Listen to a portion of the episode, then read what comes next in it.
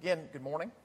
Glad to see you. And we are continuing on in our study of the Gospel of Mark. So we're going to be in chapter 14 this morning. If you don't have a Bible, you can follow in the bulletin. Mark chapter 14, beginning in verse 12.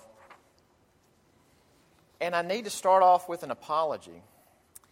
And the apology is I told you something inaccurate two weeks ago, and I hate doing that. And, um, and I, just in my own Bible reading a few days after that, I found a refutation of something I said to you, and I thought, man, that's not good. So, uh, and you know, it's not just that I've, when I preach that you hear these things, but they're put on the podcast. So I thought, well, if I put error on the podcast, I probably should put a whoops on the podcast. So this is the whoops, you know, if we post this one. Because uh, I'm not apologizing at 11 o'clock. Kidding, I will. But no, it, and it's not a huge deal, but, but, uh, but two weeks ago, I preached on the blind man, Bartimaeus, who was healed by Jesus of his, of his blindness. And I, I made the statement that he was the only individual in the Gospels who called Jesus the Son of David. That he was the only individual that called Jesus the Son of David. Then a few days later, I'm, I'm reading in Matthew, and uh, it's the Canaanite woman coming to, to have her, her daughter healed, and she says, Jesus, Son of David, have mercy on me. And I thought, well, that kind of challenges that thesis a little bit.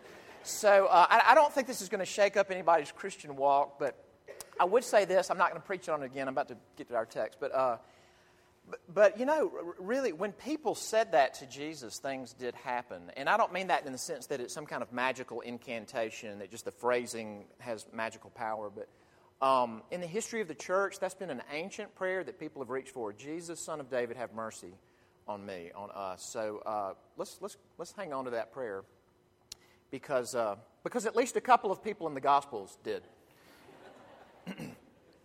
All right, now, Mark 14, beginning in verse 12. I, uh, along with my other admissions of my, my failures, I, I, I would say that, that the, uh, the worst job I do at being uh, an attentive listener or a good listening pastor would be around 827 on Sunday mornings or about 1058 on Sunday mornings, and for obvious reasons. And I'm not saying this to give myself a pass. I'm not, if, if, if you have tried to talk to me right before worship and I have been less than attentive, that's my fault. It's not your fault. But you know how it goes when you've got something that's big and it's facing you, um, or something stressful, or if you're under duress, that it's, you know, we just tend to be preoccupied. And it's hard to give it your, your full attention. And when somebody in, when you know that somebody is preoccupied, that they've got a lot on their mind, but they do give you their full attention, uh, it's really noteworthy.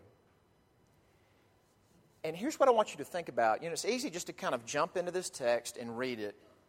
Um, this is about Jesus having the Passover with his disciples and, and instituting the Lord's Supper. And we as Christians can just kind of parachute in and hear it and then jump out and, and forget the fact that this is part of a book.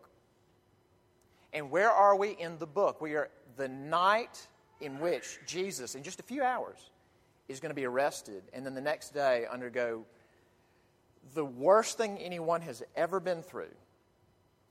And that's historically, theologically accurate. The next day, he'll go through the worst thing anyone has ever been through. And it's so bad that just a few verses after our text in Mark 14, he tells the disciples, he said, I just, I'm overcome with sorrow and, and I'm distressed. The English translations are really kind of weak. He's saying, I, I am in absolute turmoil. And right before that, when he knows he's going into the grinder, he gives incredible time and energy into this. Uh, this is something that really, uh, in a lot of American worship, and I'm not saying this to throw rocks at anybody nor to congratulate us, but the, the thing that he's giving time and energy to is something that really more and more has moved to the edges of American evangelical worship. And what I want us to see is Jesus, when he has literally the weight of the world on him, is giving his time and energy to his disciples, who he says are all going to leave him that night, so that they will have something that will help them and that will help us. Mark 14, beginning in verse 12.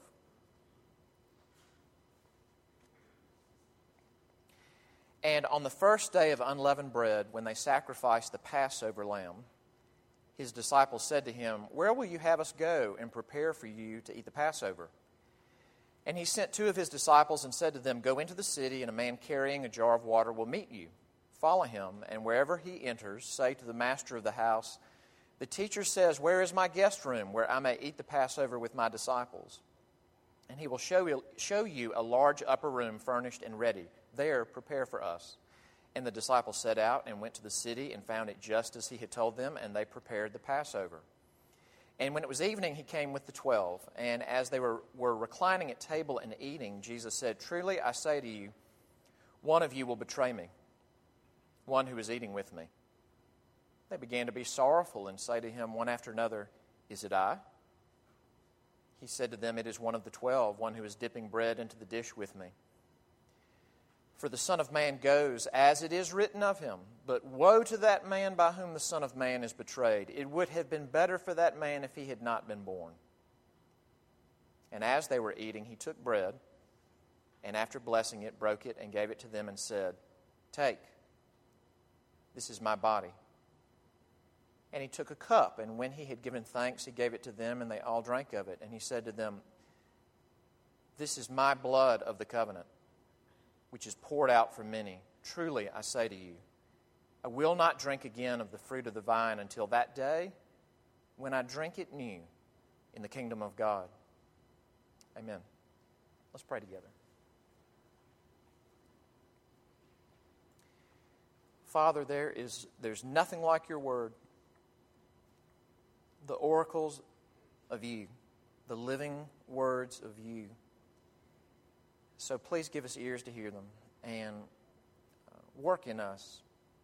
We don't even know what you need to do inside of us. We may think we do, but we don't know it like you know it. We are fully known to you, so work in our hearts as you need to. And we ask this in Jesus' name. Amen. When, uh, when I was in seminary and I lived a house full of guys, I remember uh, one night we were talking, and, and one of my housemates, friend of mine, he, he said something. I'd never heard anyone else say this, but my ears perked up. He said, "You know, sometimes when I'm just uh, when I'm just thinking, in a stream of consciousness, thinking, I'll think of something that that I don't like, like a painful memory, or I'll think of something that really embarrassed me, and I'll start humming. And I'll hum to like block it out, so that I can't hear the thing that bothered me." And when he said that, I just kind of went, huh. And I thought, I do that too.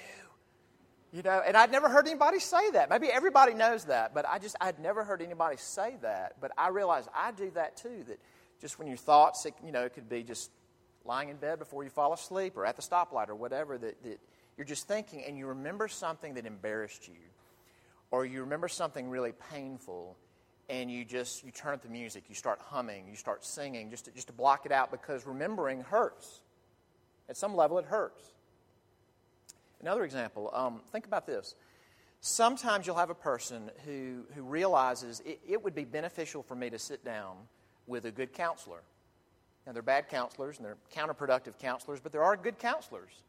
And uh, so, you know, like, hey, maybe I need to, to sit down, and I know somebody I'd like to sit down with, but but then sometimes there are obstacles to doing that. And it might be, well, I just don't have time, or I'm kind of pinched for funds to do that, or maybe it, I, I, can't find the counselor that I really click with. And that, those can all be somewhat legitimate, but sometimes the obstacle with sitting down with somebody to, to talk through something I need to talk through, to work through something I need to work through, is because if I sit down and do that, he or she is going to make me remember. And I don't want to remember. Because if I remember it, I'll feel it. And I don't want to feel it. Remembering can be very hard. Remembering, there's happy remembering, and there can be really painful remembering. I mean, you could tell your stories, and I could tell mine. Now, here's why I bring this up. This passage is not going to make sense the way we want it to make sense if we just come to it as Christians and say, oh, this is when the Lord's Supper started. Although that's true. But what let's begin by saying this this is a group of Jewish men in the first century in Jerusalem who are celebrating what? The Passover. And I want to start there before we get to the Lord's Supper part. It's a Passover. And the Passover was all about remembering. Now, here's the question Was the Passover to prompt you toward happy remembering or toward painful remembering? Was the Passover supposed to move God's people toward happy remembering or painful remembering? Well, let's look at that. And, and I want to just develop two points here. First off, the sign of the Passover, and then the fulfillment of the Passover. Pretty straightforward, all right? The sign of the Passover and the fulfillment of the Passover. Let's start with the sign. And you may or may not know your Old Testament on this. I, I never assume any common level of, of knowledge or background with this. So let's look at what was the Jewish Passover. And here's the thing the term Passover, the Hebrew word for Passover, in the Hebrew Bible can mean at least three things and maybe more. I just want to focus on three. Okay, the Hebrew word for Passover can mean at least three things. Maybe more, but let's just look at three. The first, the big one would be the actual Passover. Now, what was the actual Passover? This is in the book of Exodus, around chapter 12.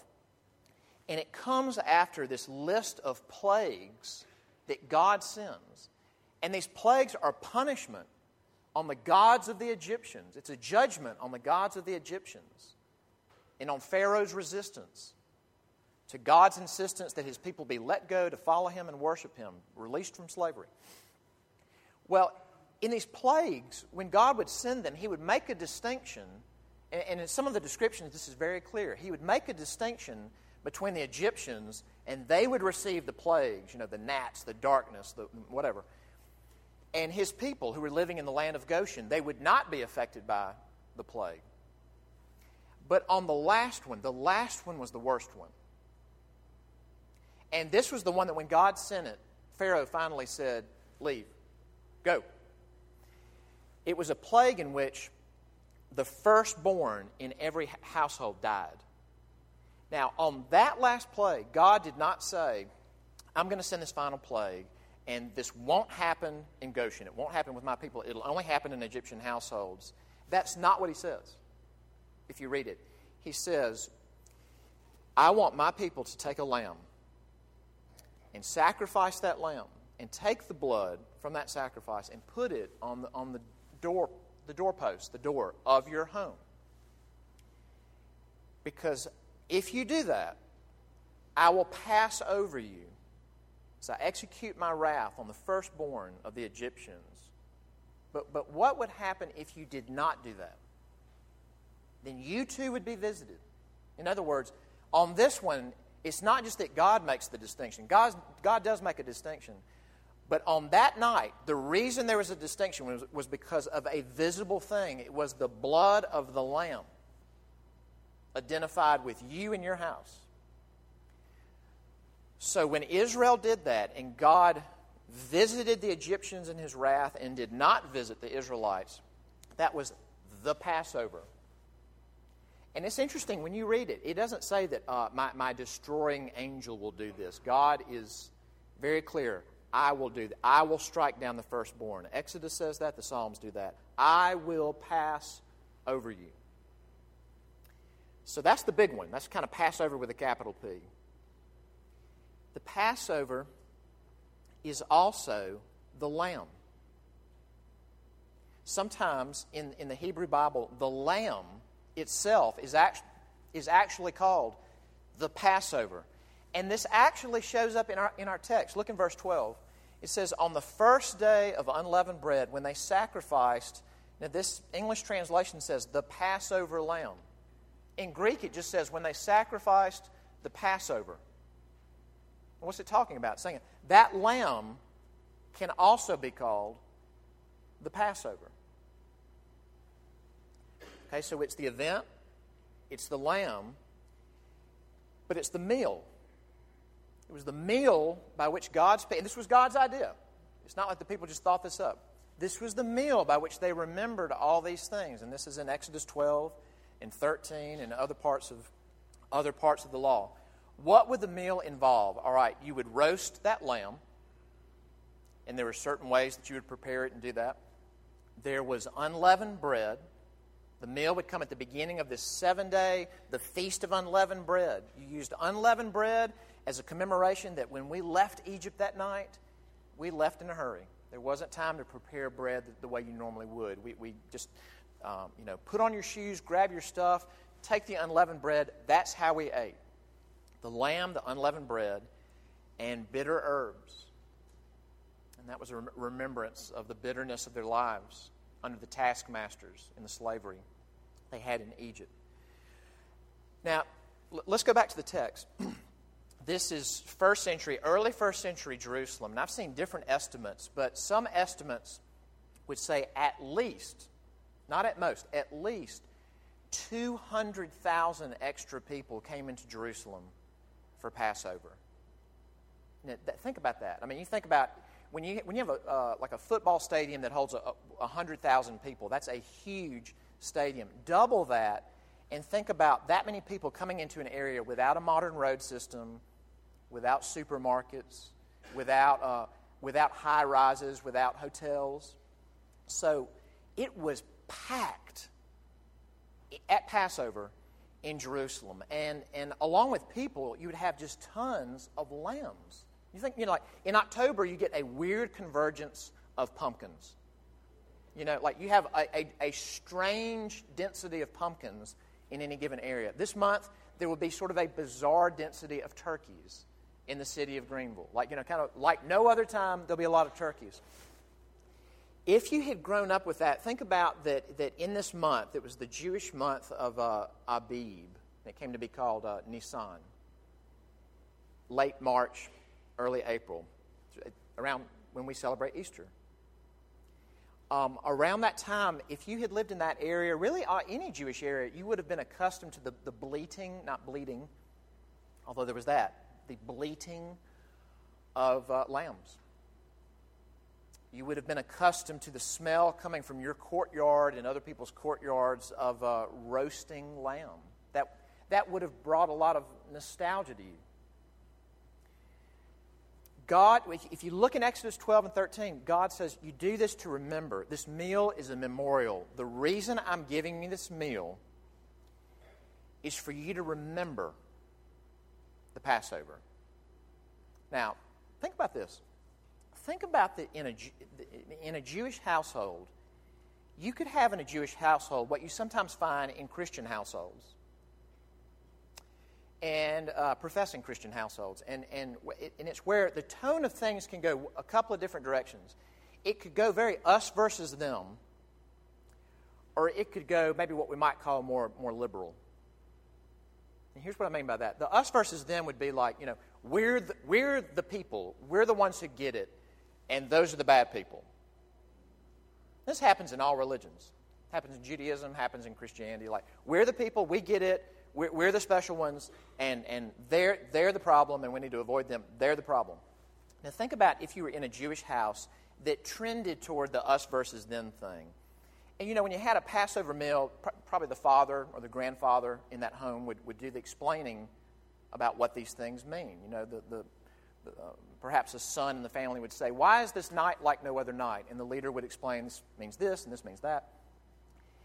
Okay, think about if you were in a Jewish home that was sort of like, We're the people of God and, and, and they're the pagans, they're the, they're the problems. Think about what it would do if you just had one inquisitive kid.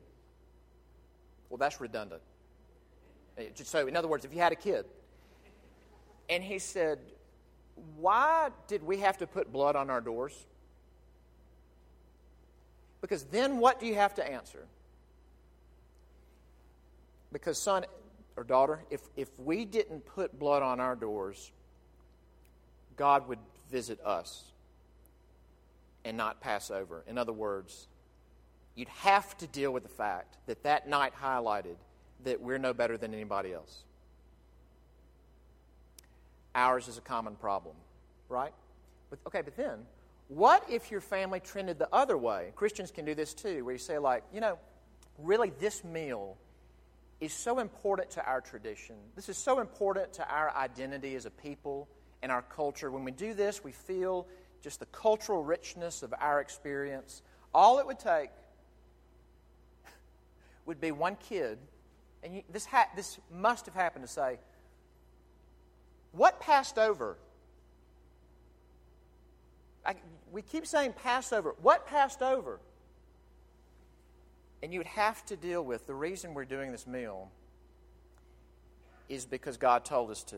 And what passed over was God as he was slaying the firstborn in every single household. And think about that. On the one hand, it would be a very joyful remembering if you really remembered what you were supposed to remember. God came through. God rescues us. God loved us and delivered us when we couldn't deliver ourselves. But what else would you have to remember? You would have to remember we could not deliver ourselves. We were the losers in Egypt. And we couldn't get out. And even after we had been through all, all those tears and all that pain, if that blood wasn't on our household, we would be visited in a way you don't want to be visited. You'd have to remember all of that. It was supposed to push you to do that. Well, that was the sign. This text is not just a group of men celebrating the sign, but what's unbelievable about Mark 14 is you are simultaneously seeing the sign and the fulfillment. Now, how, do you see that? Go, go, go, back to this. Go back to the fact that when you, when you had a group of people having this meal, that there would probably the father, or if it was a setting like this where you've got teacher and students, uh, there'd be somebody who would, who would lead you through it, who would explain it to you. And they would do things like take, take the unleavened bread and say, This is the bread of our affliction. It has no leaven in it because we left in haste that night. Or, uh, you know, in later Passover celebrations, there'd be, there'd be salted water. And he might take that and say, This, this water is salty to remember our tears under the grinding pain and affliction of slavery, and to remember the salt of the Red Sea that we passed through. You know, somebody just walk you through and say, this means this, this means that. So they're having the Passover, and Jesus is obviously going to be the one who, who has that role that, that night, right? Their rabbi. And he does something that no devout Jew would have dreamed of doing he takes one of the elements and he reinterprets it. He takes unleavened bread, and instead of saying from Deuteronomy 16, This is the bread of our affliction, he holds it up and he says, Take. This is my body. And you and I might be accustomed to this. That must have blown their minds. No one changed that wording. This is my body. What is he saying? My body secures your Passover. Without my body, you can have no Passover. And then he took the cup. Now, this is interesting because wine was not one of the required elements of the Passover when you look in the law of God. It doesn't talk about the wine, but just over time, funny how that happens. Over time, uh, multiple cups of wine became part of the, the official way to celebrate the Passover. And so at one of these points, he takes the cup of wine. Now, again, you talk about something that no devout Jew ever would have said. Jesus takes the cup and he refers to the blood of the covenant. Now, that expression, the Jews knew.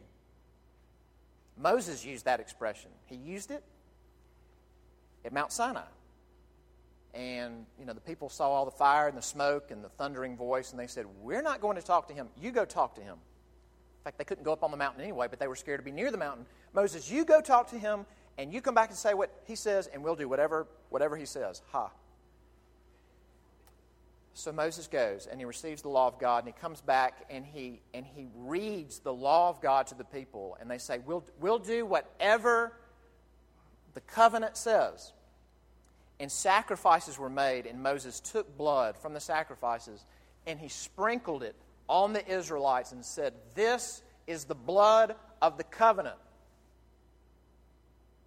That's weird to sprinkle, to, to splatter blood on people. What was that doing? He was saying, You didn't go up there, I went up there. But that blood, that sacrifice, connects you and what happened up there. That this covenant is not just made between God and Moses. This is not something detached from your real lives. Because of the blood of the covenant, what happened there connects to you by the blood of the covenant. They'd heard that expression in the book of Zechariah. God talks about the blood of the covenant. He says, There's the blood of my covenant. But no human being had ever said, This is my blood of the covenant. A rabbi or a teacher or someone quoting the scriptures might talk about the blood of the covenant. No one had ever said, This is my blood of the covenant. What is he saying? He is saying, I am the lamb to which all the other lambs pointed. When John the Baptist pointed me out, do you remember that? When John the Baptist pointed me out and said, Behold the Lamb of God who takes away the sins of the world, I am the Lamb to which all the Passover lambs point. For you to participate in everything that God is doing in His covenant, you must have me. You have to be identified with my blood. Now, think about this. think about what we're about to do. You know, sometimes sermon applications, it may be, you don't get to apply this until 20 years from now. Not this one you're about to apply. And my prayer has been that when, if you're partaking this morning, the, the, the things we're talking about will be in technicolor in a way they never have been. But think about that our meal, like the Passover, is a looking back. But in some ways, not like the Passover, it's also a looking ahead. How is the Lord's Supper for us a looking back? Think about this. Um, think about think about the part of this passage that sort of makes it hard just to preach on the Passover. You know, did you, you know, there's something we haven't gotten to yet. What have we not gotten to that's right in the middle? Judas Iscariot. Let's read it again. Verse 17 When it was evening, he came with the twelve, and as they were reclining at table and eating, Jesus said, Truly I say to you, one of you will betray me, one who is eating with me. And they began to be sorrowful and say to him one after another, Is it I? He said to them, It is one of the twelve, one who is dipping bread into the dish with me. For the Son of Man goes as it is written of him. But woe to that man by whom the Son of Man is betrayed. It would have been better for that man if he had not been born. What is Judas Iscariot? Judas Iscariot is a Jew that God does not pass over. He had circumcision, he had descent from Abraham, he had three years of unprecedented, nothing like it, instruction and exposure to the Messiah himself. He had the scriptures, he had synagogue, he had temple. But at the end of the day, he is a Jew who is not passed over. What does that have to do with us? Here's something to think about when we come to this table in a few minutes. usually when you think about why, why is it so hard for me to read the Bible? Well, it, it shouldn't be this hard. You know, after all this time, it should not be this hard. Why is it so hard for me to read the Bible? Why do I struggle so much in prayer? I know it's good and I benefit from it when I do it. Why do I struggle with it? Why, in the world is it so hard for me to get up and go to church? Thanks for being here. Okay. But why is that even a discussion inside of myself at this point in my life? And we could say it's lots of things. You know, it's, it's season of life, it's fatigue, it's, it's uh, distractions, it's season of life maybe with young children for you. I, I don't know. And those things are, are we, we can talk about those things. But typically, you know what is a huge component of it? Why, why I still struggle so much with the Bible and prayer or church or Christian friendships or whatever is that I keep forgetting that without Jesus, that God would look at me and have to say, Woe to you. It would have been better for you if you had never been born. And that's not because God is not loving. God is love. He is love. He loves us and the world so much that he is upset about sin and has to be just. The Passover for the Israelite, the Lord's Supper for the Christian was an opportunity regularly, and we get to do it way more regularly, to look back and go, Jesus, without you, I would not have been passed over. And I would deserve what I get. But because of you, I can be passed over. And not just passed over, but embraced and adopted. And know that I'm clean in the sight of God. Not just for a month, but forever. This is the time to look back. But it's also a looking ahead. And I wish, uh, oh, for more time. Let me just say this. The, the, the strangest verse, in some ways, in this passage is the last one in our, in our passage, verse 25. Truly I say to you, I will not drink again of the fruit of the vine until that day when I drink it new in the kingdom of God. What does that mean?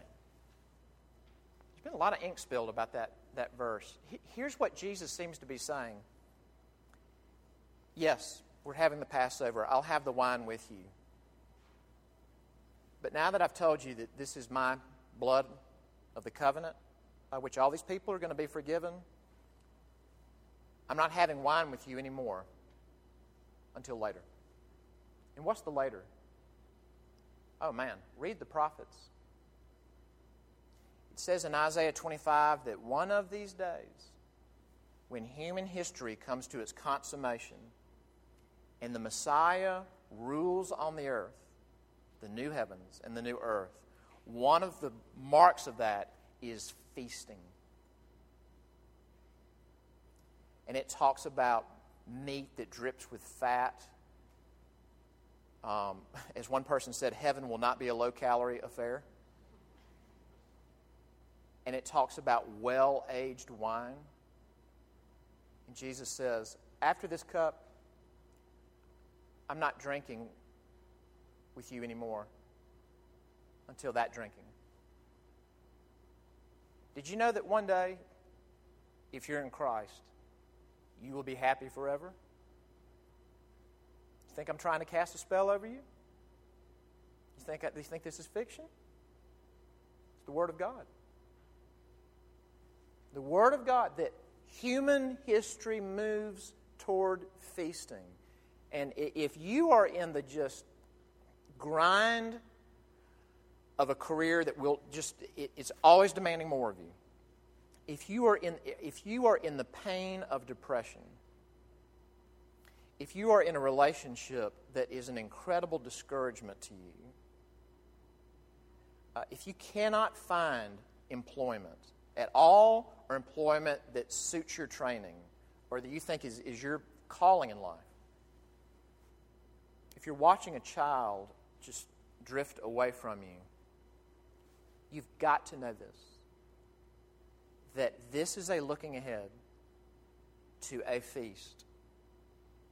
When you can feast with all the believers from all over the world and know that everything that was fallen has been made right. This is a foretaste of it. And I want to end with this. Um, I, have hung on to this email that I got years ago, and it was from a, um, a young woman. She and her husband cared for several foster children and uh, would, would bring these children to worship. And she emailed me about what happened one morning when a, a, think about a six year old girl that they were caring for saw the Lord's Supper for the first time. She had never seen it. And so she's watching, all of a sudden, all these people walk up to this table and eat food and then go sit down. So I'm going to read this so you won't think I'm, I'm uh, making it better. All right. Uh, she said, Something happened this Sunday that I thought you might like to hear about. This Sunday was the first time our little girl's name was in the service for communion. She refused to go to children's church, so she stayed with us. I was a little worried, but she made it through the sermon. Clearly, a special child. When she saw communion, she asked about it. After I explained, she said, Looking at it just makes me want to cry. And tears were in her eyes. And I could tell she was really thinking about how Jesus died for us. And do you know what she saw? She saw what is there. She saw what's there. This is good for our souls. Amen. Let's pray together. Our Father, we thank you for Christ Jesus, our Passover. Lord Jesus, thank you for being the Lamb to do for us what we couldn't do for ourselves. We need your blood on our doors and our work and on our dinner table, on our bodies and on our souls and on our off time and our privacy and our public life. We need you, Lamb of God. We praise you for what you have done to bring us to the Father. Lord, if there's anyone here who has not yet looked to Jesus as the Lamb to take away his or her sin, work in their hearts. Cause them, even this morning, to look to you and say, Jesus, Son of David, have mercy on me. And do so. And we ask this in Christ's name. Amen.